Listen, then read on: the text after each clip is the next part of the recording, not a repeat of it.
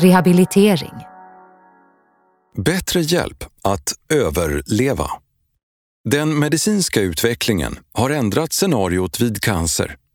Det är inte längre en sjukdom vi självklart dör av. Nu växer insikten om att patienter och närstående behöver hjälp att leva, inte bara överleva. Cancer påverkar livet. Oro och nedstämdhet är vanligt. Sjukdomen och behandlingen kan ge fysiska problem som smärta, trötthet eller sexuella svårigheter. Vardagen med arbete, fritid, familj och ekonomi förändras. Närstående drabbas. Idag botas många från cancer eller kan leva med cancer som en kronisk sjukdom i många år.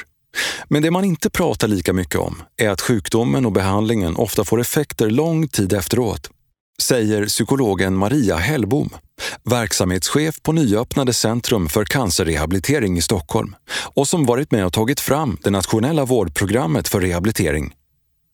Hon har arbetat med cancer i många år och upplevt hur scenariot vid cancer förändrats, mycket tack vare den medicinska utvecklingen.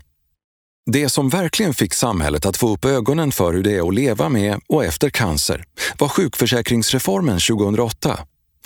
I och med den började den sjukskrivnes arbetsförmåga prövas tätare. Då började man se på sjukskrivningar vid cancer på ett annat sätt. Man ska inte behöva gå hemma och må eländigt utan fokus flyttades till vad vi kan göra för att man ska må bättre och kunna leva sitt liv med arbete och fritid, säger Maria Hellbom. Numera överlever 65 procent av alla som får cancer i minst 10 år. En halv miljon av Sveriges 10 miljoner invånare har haft cancer. Lika många som bor i Sveriges näst största stad, Göteborg. En del är botade, andra lever med cancer som en kronisk sjukdom. Och de kommer att bli fler de närmaste åren. Fler än 60 000 personer diagnostiseras i år och om drygt 20 år kommer det vara 100 000 om året, visar en prognos från Folkhälsomyndigheten och Cancerfonden. Till det kommer alla närstående vars liv också påverkas av sjukdomen. Utvecklingen beror bland annat på att vi lever allt längre och därmed hinner få cancer. Men också på att vår livsstil med kaloririk mat, lite rörelse och mycket sol inte är optimal. Att allt fler överlever beror bland annat på forskningsframsteg och ökad kunskap om cancer som både leder till tidig upptäckt och nya innovativa behandlingsmetoder. De senaste åren har forskare förstått att varje cancer är individuell. Samma typ av cancer kan agera helt olika hos två personer och det kan vara större likheter mellan två olika typer av cancer än inom en och samma typ.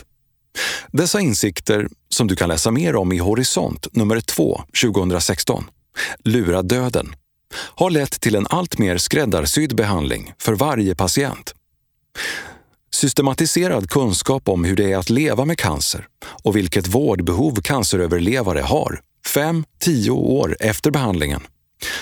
Systematiserad kunskap om hur det är att leva med cancer och vilket vårdbehov canceröverlevare har 5-10 år efter behandlingen är däremot fortfarande i sin linda, rapporterar Cancerfonden men noterar samtidigt en växande insikt om att rehabilitering är viktig för att inte bara överleva, utan också leva efter eller med cancer. Cancerfonden delar in utvecklingen i tio perioder. Gårdagen. Var nöjd med att du överlevde. Förr var rehabilitering bara aktuell om patienten led svårt eller fick en kraftig funktionsnedsättning. Samtiden. Återkom till sjukvården om du har problem här har vi befunnit oss de senaste decennierna. Rehabilitering finns på agendan och det finns bra verksamheter, men inte för alla. Insatserna har styrts av patienternas egna initiativ, vilket har lett till en ojämlik vård. Framtiden. Rehabilitering är en viktig och integrerad del av din individuella vårdplan. Vi är på väg in i denna fas 2011 uppmärksammade Rehabiliteringsrådet i en offentlig utredning att behovet av rehabilitering ökar när fler överlever eller lever längre med cancer. Sedan 2014 finns ett nationellt vårdprogram som slår fast att varje patient har rätt till individuell rehabilitering. Nu ska intentionerna omvandlas till verklighet för patienterna. Målet är att rehabiliteringen ska starta redan vid misstanke om cancer eller diagnos och sedan uppdateras kontinuerligt under och efter behandling utifrån varje patients behov och resurser. Kontaktsjuksköterskan spelar en viktig roll när det gäller information, att kartlägga patienternas behov och upprätta en individuell vårdplan. Men rehabilitering involverar både specialistvård och primärvård, liksom flera olika professioner som kuratorer, fysioterapeut, arbetsterapeut och dietist. Stödet skräddarsys utifrån de fysiska, psykiska, sociala och existentiella följderna av cancersjukdomen. Hur var och en påverkas av cancer beror bland annat på diagnos, behandling och hur vardagen ser ut med arbete, fritid och familjesituation. Behoven kan också variera under olika faser. Vid misstanke om cancer kan det till exempel handla om symptomlindring och psykosocialt stöd. Under behandling om fysisk rehabilitering och efter behandlingen om existentiellt stöd. En del patienter har grundläggande behov av rehabilitering, andra avancerade behov. Cancerpatienter är en oerhört heterogen grupp. Därför måste man få individanpassad rehabilitering, säger Maria Hellbom. Centrum för cancerrehabilitering i Stockholm, där Maria Hellbom är verksamhetschef, öppnade 2016 i linje med dessa mål. Det är det första i sitt slag i Sverige och hit kan alla personer med cancer och särskilda rehabiliteringsbehov i Stockholms läns landsting komma. Antingen via remiss eller genom att söka på egen hand. När patienterna kommer görs en bred, strukturerad kartläggning av var och ens behov och utifrån den upprättas en individuell rehabiliteringsplan. Teamet som arbetar här är multiprofessionellt med bland annat kurator, arbetsterapeut, sjukgymnast och dietist. För några vanliga problem har de skapat standardiserade insatser. Till exempel ett program för att hantera trötthet efter högdos cytostatikabehandling och en samtalsgrupp för existentiella frågor efter att behandlingen är avslutad och det är dags att återgå till vardagen. De ska också starta en samtalsgrupp för närstående. Men många gånger skräddarsys hjälpen vid en teamkonferens med olika professioner och patienten. Tillsammans gör de en plan som sedan utvärderas. Idag pratade jag om en ung kvinna som remitterats hit för att få psykosocialt stöd på grund av trötthet. När vi kartlade hennes behov visade sig att hon hade kvarstående smärta och rörelsesvårigheter efter behandlingen. Och då blir man trött. Hon behövde också hjälp att hantera smärtan, komma igång fysiskt och se över sin arbetssituation, säger Maria Hellbom. Centrumet har också i uppdrag att ha ett forsknings och utbildningsperspektiv på verksamheten och ta fram standardiserade processer för cancerrehabilitering. Vi har kommit längst med bäckencancer. Då får patienten kontakt med oss redan innan behandlingen påbörjas och vi kan sätta igång rehab redan under behandlingen, som exempelvis bäckenbottenträning. Jag upplever att patienterna uppskattar att det tidigt finns en plan för dem, säger Maria Hellbom.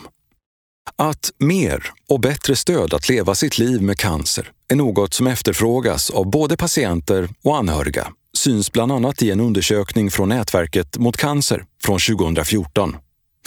Nästan 2 000 personer som haft eller har cancer, alternativt är närstående, svarade på en enkät om hur det är att leva med eller nära cancer.